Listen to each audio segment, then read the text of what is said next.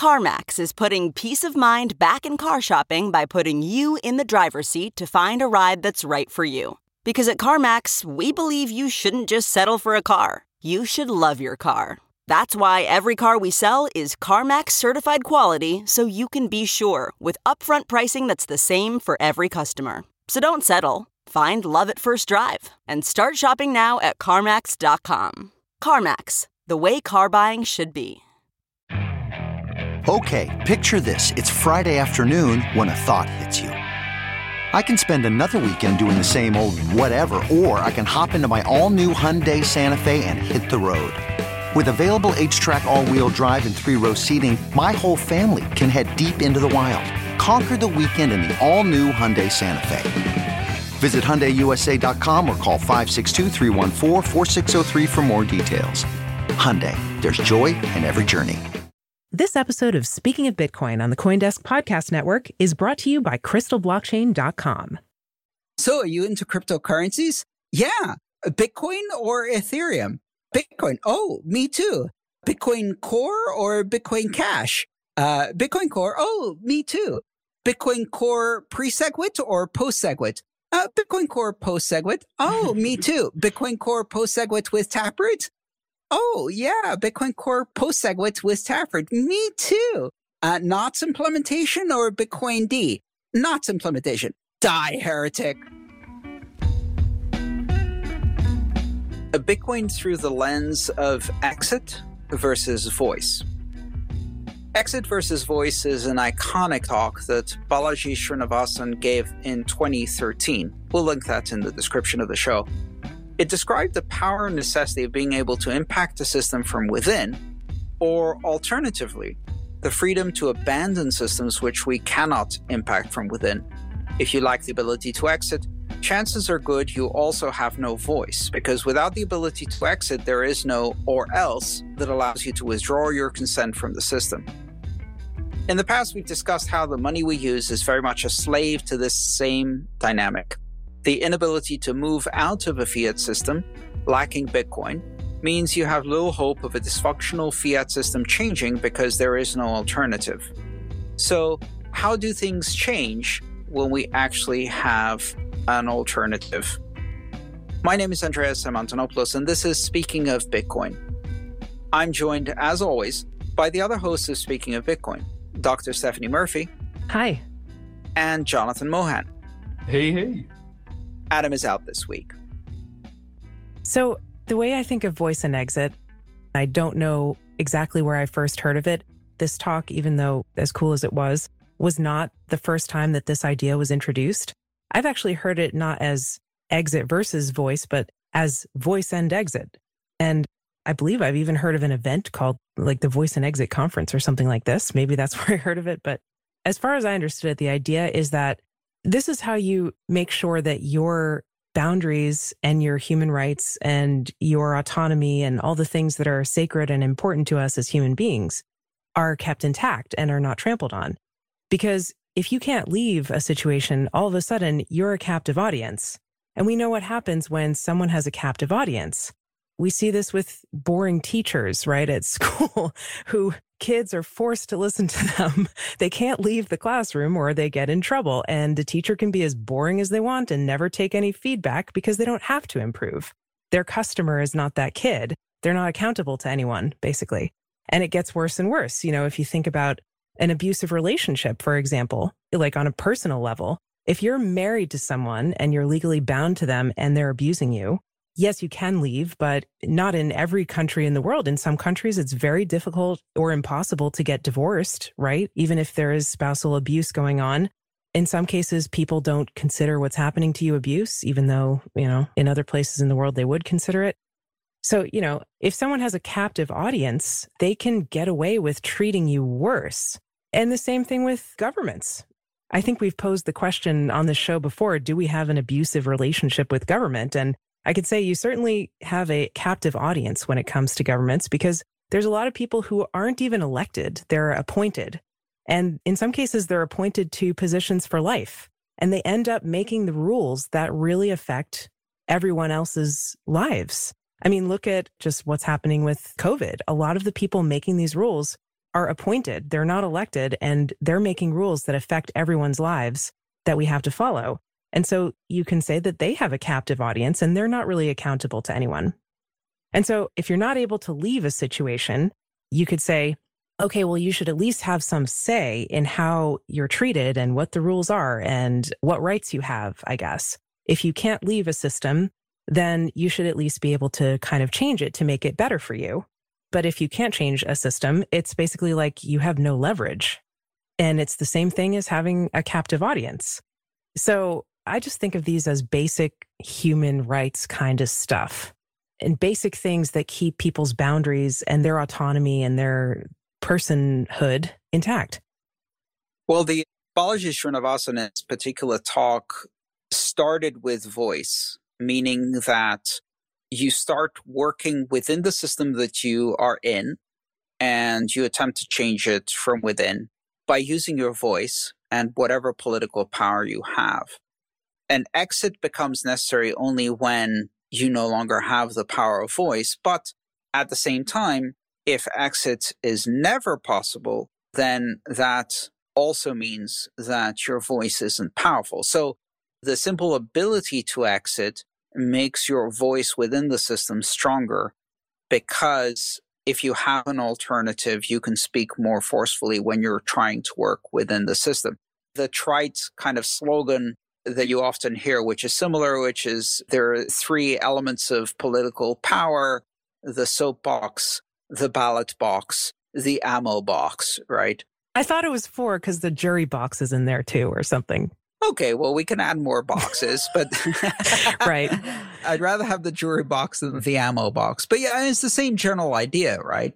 Which is that if you are constrained from exercising your power in participatory, cooperative ways within the institutions of power that already exist, then you go outside those, either by leaving or by breaking down those institutions of power.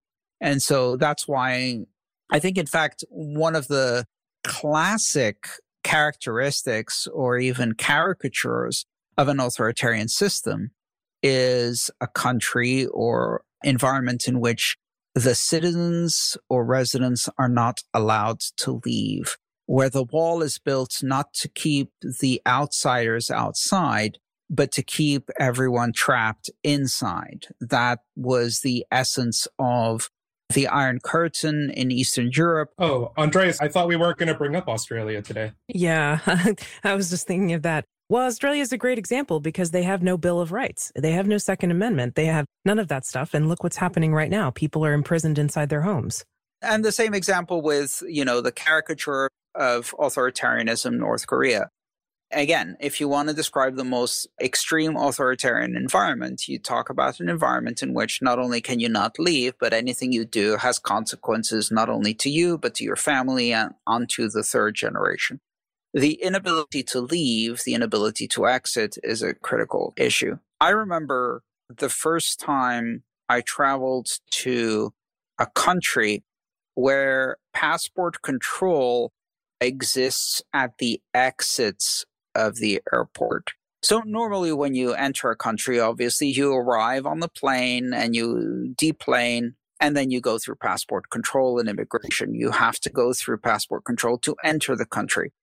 But one of the characteristics of most free countries is that if you get on a plane to leave, there really isn't passport control. They can't stop you from leaving. And that's certainly been true of many of the countries I've lived in which I would consider to be free, or at least free to leave.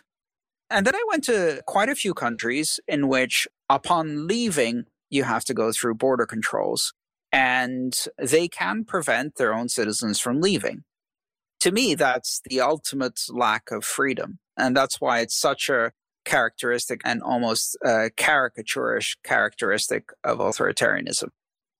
But also, the concept of exit and voice, or voice and exit, don't just apply to the extremes. They apply in, you know, very normal and routine ways that we may not even see it. So a lot of people talk about monopolies as a function of the free market that needs to be air quote reined in. But when you look at, you know, coercion applied to the ability to exit, most monopolies only exist because there are straight state based structures that maintain the cohesion of that Goliath. So you have like intellectual property rights and all these things that do not exist but for the state enforcing it, that otherwise the thing itself would have broke apart. And so one of the things that I liked so much about Bitcoin was it sort of validated many of the beliefs I have, one of which was about intellectual property is the structure of the state, which is, you know, even Bitcoin with all of its network effects and all of its strength without government edicts or government controls in order to stop it from disassociating it from itself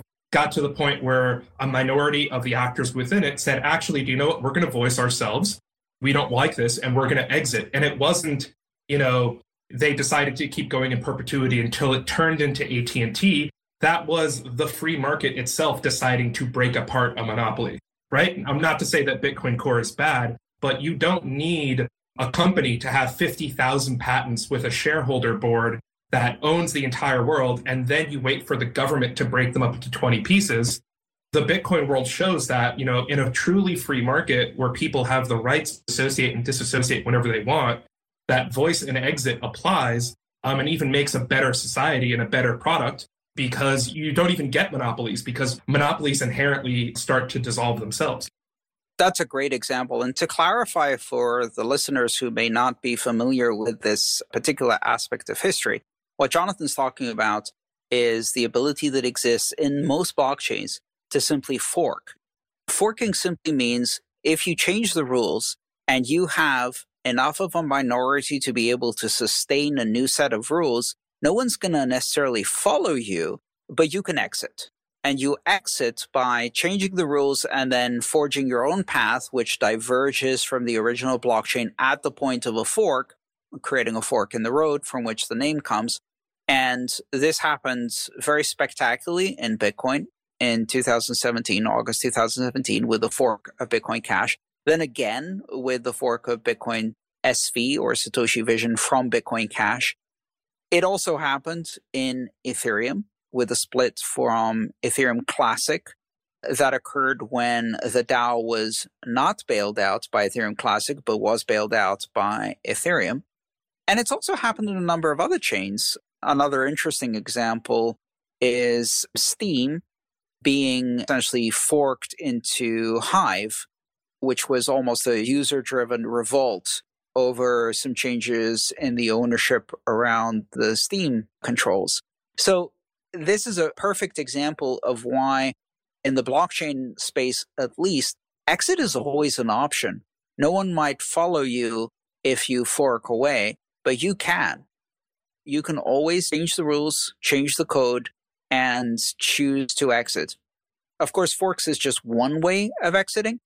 You can also simply sell all of your cryptocurrency and buy another one and adopt the rules of a different chain. There's thousands to choose from, and you can pick whichever one you want. It's a voluntary system in which the chain that you participate in is the one whose rules you voluntarily adopted, and you adopt them only for as long as you wish to add your economic activity to that system. So it's the ultimate system where exit is always allowed. To put it into a legacy metaphor, Imagine if eight or nine years ago, when Google literally removed don't be evil from their core values, if the 10 to 20% of shareholders that were fundamentally disturbed by that were able to take a perpetual free royalty to all of the IP of Google proper and created their own company and just forked Google and said, well, we're going to maintain this concept of don't be evil and not being totalitarian. You obviously can't do that, but in the blockchain community, you can. In fact, as far as even keeping the name and calling it Google Malevolent. no, they would have to call the good one Goodgle. Goodgle. oh, that's even better. And then there'd be a whole argument about which one is the real Google. Is it good Google or bad Google? Goog evil. yeah. And to your point, Jonathan, intellectual property wouldn't have allowed them to do that. Whereas in Bitcoin, you know, effectively that's exactly what happened down to the kind of semantic arguments about who is the real Bitcoin? And of course, the ultimate answer is that's an entirely subjective answer. The real Bitcoin is the one that you've chosen to believe is the real Bitcoin and whose rules you've chosen to voluntarily adopt by joining that blockchain. It doesn't matter what the rest of the world is. Looking for a better, safer look into crypto transactions while meeting compliance regulations?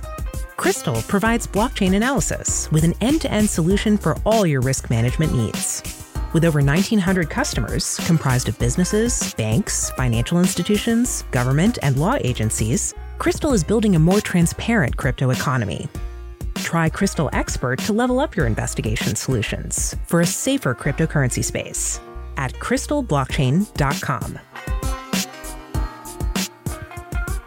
What about voice within cryptocurrencies? Because, you know, theoretically, it's possible for anyone to contribute code to the Bitcoin protocol. I think in practice, it's usually more people who have found a way to support that. But, you know, there's a lot of people who have contributed small amounts to the Bitcoin software.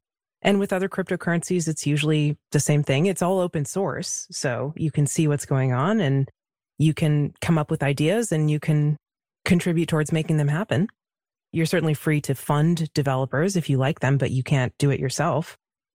Yeah, and I think that's another example of how the possibility of exit supports voice. Here's a great example of voice that doesn't require exit. One of the Bitcoin core developers who has long been a bit of a curmudgeon and outsider in their opinions in terms of popularity contests at least, is Luke Dasher or Luke Dash Jr., depending on how you want to pronounce that.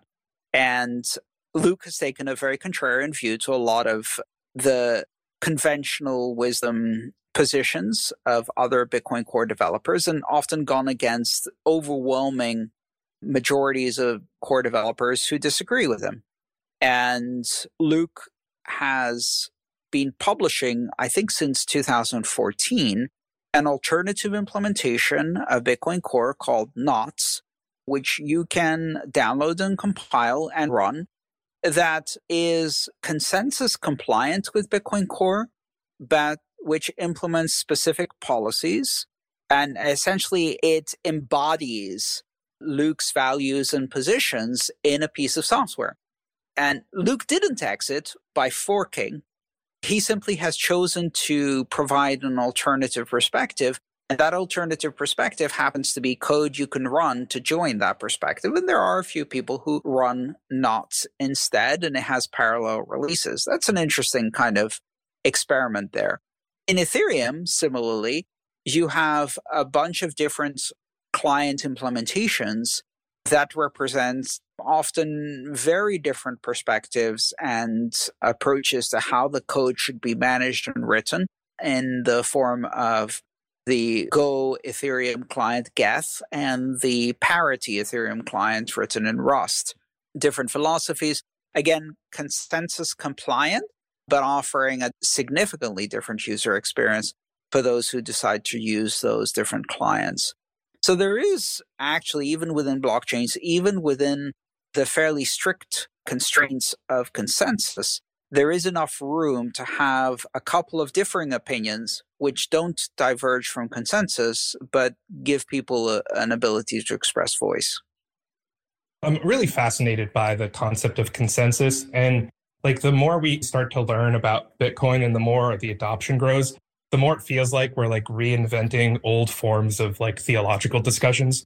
And so when you're talking about, you know, Luke Jr.'s implementation and how it's consensus compliant, but has a different take on everything else, it's sort of like how when you go to church and you start doing Our Father, and then all the Catholics sit down, but all the Protestants keep talking because they have like an extra sentence or two. It's like they all have the same hard rules, but there's like all these edge differences that ultimately mean it's different in flavor and feel, but it's still fundamentally the same thing. Reminds me of that old joke where two people meet at a bridge and one of them goes, Hey, are you from around here? Yeah. Do you believe in God? Yeah, I do. Uh, me too. Oh, that's awesome. Are you Catholic or Protestant? Um, Protestant? Oh, awesome. Me too. Evangelical or uh, reformist Protestant? Evangelical Protestant. Oh, great. Me too. Uh, Great Lakes region uh, Protestant or Southern Baptist Protestant? Oh, Great Lakes region Protestant. Oh, awesome. Me too. Uh, Great Lakes region Southern District Protestant or Great Lakes region Northern District Protestant? Great Lakes region Southern District Protestant. Oh, great. Me too. Great Lakes Region Southern District uh, Reform of 1772 or Great Lakes Region Southern District Reform of 1867. Oh, Great Lakes Region Southern District Reform of 1867. Die, heretic. And then I push them off the bridge. Uh, sorry for stealing that comedy sketch from someone else. We could do a similar sketch for a blockchain, right? So are you into cryptocurrencies? Yeah. Bitcoin or Ethereum? Bitcoin. Oh, me too. Bitcoin Core or Bitcoin Cash? Uh, Bitcoin Core. Oh, me too. Bitcoin Core pre-SegWit or post-SegWit? Uh, Bitcoin Core post-SegWit. Oh, me too. Bitcoin Core post-SegWit with Taproot? Oh, yeah. Bitcoin Core post-SegWit with Taproot. Me too. Uh, Knots implementation or Bitcoin D? Knots implementation. Die, heretic. yeah, that's so true. Sometimes people are the most harsh on the people they agree with 95% instead of the people they agree with like 25%. yeah, meanwhile, there's a guy whistling past this whole conversation going, IOTA solves all of these problems. that needs to be a cartoon. it's the uncanny valley of tolerance, right? So it's the closer somebody looks identical to you, is the closer they trigger an immune response into killing something that looks like a mutant, right? It's like, what is it? Your killer T cells kill cells that might become cancerous. And so your immune system kills things that are not the body, and killer T cells kill cells that look like they've mutated. It's sort of like the closer you become identical to another person, the more you go from not activating their white blood cells, but activating their killer T cells into killing something that looks like it's mutating which kind of makes tricky this whole balance between voice and exit. So while blockchains give you tremendous opportunities for religious schism, factionalization, reform, protest movements, and Protestant movements, nailing a new declaration onto the walls of Bitcoin Core or whatever. While they give you a lot of options for exit, in fact, because of consensus, the options for voice are rather limited. Is that a good thing or a bad thing? Hmm. I would say it depends on whether you want to change the system from the inside. If you're like, oh, it's pretty good, but you know, it just needs a few tweaks. Or if you're like, no, burn it all to the ground, let's start over. The system is rotten to the core. I want nothing to do with it. And maybe there needs to be an equation to this, like a Bayesian calculation for how one would value this. But I also think that the value of voice is proportionate to the cost of exit. And so whereas in Bitcoin, some people may perceive that they don't have an impactful voice, the cost of exiting is so near to zero that that should be factored into the function of voice that they have within it. Versus, for instance, like people saying, well, if you don't like the fact that it's now illegal for you to leave your home after 5 p.m., you could just leave the country. But you also can't do that right now because we're not issuing passports for people to leave the country and no other country is letting people from our country leave. It's like the voice is important when exit is costly. And it's not that voice is unimportant when exit is cheap. It's just that I think you need to evaluate it in whole, like an aggregate number. Well, if I combine these two positions, and I think what you said, Stephanie, and the follow up from Jonathan really have a beautiful synergy to them, both points with great merit. In an environment where the people who are involved in blockchains, by very definition, are the kinds of people who are not interested of changing the system from within. Otherwise, they'd be trying to change the banking system, the fiat system, the political system of nation states based on fiat currencies. Once they exited from that, possibly at great personal cost at first, certainly in terms of their reputation as a kook in their family and broader community. Then exiting once again because they disagree with the blockchain conventional wisdom or consensus to form a fork and then exiting once again to form another fork. Once you start forking, it's very difficult to stop. And those who are most prone to forking will fork again. Once a forker, always a forker, like my mom said. So that's really interesting because exit seems to be the MO or the obvious choice for those who are in the Bitcoin and even the broader blockchain space. In fact, many of the people who are interested in things other than Bitcoin in the blockchain space exited from Bitcoin in order to get there. So they're already one exit in. Why not three? And to Jonathan's point, if the cost of exit is zero, which in blockchains, it almost always is zero, you might even pay a small social cost. You might become a pariah. But forgive me if I'm wrong, but many of these pariahs are like millionaire pariahs, tropical island oh pariahs. So, well, you still have costs for building up a following, right? If you want to start something new, but that's different than exiting. Yeah. If you're exiting, the only cost is if you're going to sell all of your crypto and then it's like, you know, you have costs associated with that, I guess. But if you want to build something else up, then that's not really part of the exit cost. That's more of an entry cost into another thing. Can we all take a moment and just pour out a metaphorical amount of beer out on the road for Mike Hearn, who decided to sell all of his Bitcoin in 2016, said, I am leaving. And then people accused him of front running the market because after he announced that he was done with Bitcoin, it went down like 10%. That was an exit cost, but it was an exit cost in the future, not then. well, you could say it was an opportunity cost, but I mean, what did he get in at, right? He probably still made money off of it and he accomplished stuff and he can be proud of that. Well, it's also important to talk about like Mike Hearn as an example, right? He's someone who had an inordinate voice, so much so that he had a completing implementation that was going to be consensus non-compliant and tried to change the way consensus was formed with a benevolent dictator for life. And he decided that if he were to have no voice in this community, that he was then going to exit. It wasn't just, you know, I have very little voice, but I can exit whenever I want. It was if I have no voice, then I will exit. And he did it, and nothing stopped him from doing it. And once he decided that he would no longer try, is when he left. Nothing kept him here. There wasn't an NDA or a non compete or a vesting period or a cliffing period. Right. I was thinking about that, Jonathan, and that it brought up an interesting question for me, which was like, what is it when somebody like a community kicks you out? You know, I'm not saying that happened to Mike, but like if there's a community and then there's one kind of person in there that nobody likes and is throwing a monkey wrench in the works and is just saying, oh, well, I'm just trying to have my voice, right?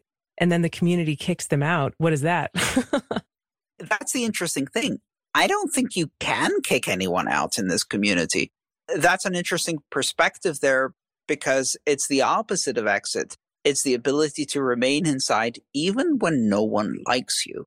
You could say that for other people who have been kind of career curmudgeons in Bitcoin, again, the example Luke Dash Jr., who are quite happy with that role, doesn't bother them, and they're not being kicked out. They're quite comfortable to continue to operate within how much voice they have in the community and do their own thing. No one can really kick you out of Bitcoin. Lord only knows people have tried to kick me out of Bitcoin for being heretical in some way that offended them and they can't. well, so you have control over your exit. You have control over whether you stay or whether you go. So I guess that's under the heading of exit, but it's like a little bit different variation on it. Both entry and exit are voluntary, but in this environment where exit is zero cost and where the vast majority of people who are in our space have already exited the traditional finance and fiat system by entering our space, it's a very interesting environment. It's very different from many of the other environments. And I think ultimately that's one of the aspects in which we are diverging from the broader geopolitical world. What I'm seeing with more and more dread is the fact that more and more nation states are limiting the opportunities for exit. And I'm not talking about pandemic related measures I'm talking about much more significant long term measures that seem to be happening across the world where more and more people are losing their freedom to travel, their freedom to leave, their freedom to use a passport to exit. And in that kind of world where the opportunities for exit are gradually and then perhaps more rapidly being diminished, blockchain world, the Bitcoin world specific, stands in stark contrast as an environment in which you can always exit. And even if you don't, you have voice that can't easily be taken away from you. I think that's a beautiful example. And that divergence is going to create quite a bit of conflict and cognitive dissonance. Talking about that divergence even further, I would say that almost every major shift in civilization occurs when we have a fundamental difference in how we implement voice and exit. And so, if you look at what made America distinct from a requirement standpoint, it was a democracy with a president that got elected, and it was that you could declare bankruptcy, right? This concept of the son not having the debt of the father and a person being able to just hit reset and not be a slave to their debt, to their one mistake for forever, that those two things combined created that thing that we would call or brand the American dream. And it's whenever we iterate another phase shift in how you can express your voice and how you can exit that we create new types of community and more growth in what it means to be people. And I think that whatever the delta was between the British debt slavery and kingdom to America's democracy and bankruptcy, I think blockchain provides because everyone can have a voice that's based upon merit. And to the extent that they don't like that structure, they can leave at any time and retain the same level of involvement that they had from before. And so I think it's the same difference in exit and voice freedom. And I think that it's going to create a new type of not American dream, but like blockchain dream. And people will be seeking that out instead of seeking the old kind of freedom out. So that brings up an interesting point. That historical example of the American dream and giving you the possibility of exiting through bankruptcy, was that the more powerful force? Or was it just simply the destination of America allowing a whole bunch of European immigrants, for the most part, to exit old Europe and the pressure that puts on Europe when people could do that? It's difficult to tell. Nowadays, I think exit is, to Balaji Srinivasan's talk, much less a physical act. I think that was one of the big points of his talk was that in the past, exit was very much a physical act, and that carries significant costs, financial costs, but also disruption, community loss, etc., etc. If you can, at some point in the future, maybe that's already possible, exit without moving, exit virtually, exit financially, exit professionally. Without exiting geographically, does that change the power of exit? Anyway, if you're interested in some of those thoughts, it's really worth watching that particular talk with Balaji Srinivasan. We'll link to that talk in the show notes so you can do a deep dive. And that's all the time we have for this episode of Speaking of Bitcoin. Thank you very much for listening. Today's show featured Jonathan Mohan, Stephanie Murphy, and myself, Andreas M. Antonopoulos. Adam B. Levine was out for this week. This episode featured music by Jared Rubens and Gertie Beats with editing by Jonas. You can send us an email at adam at speakingofbitcoin.show or leave us a review on your favorite podcast player. Until next time, thanks for listening.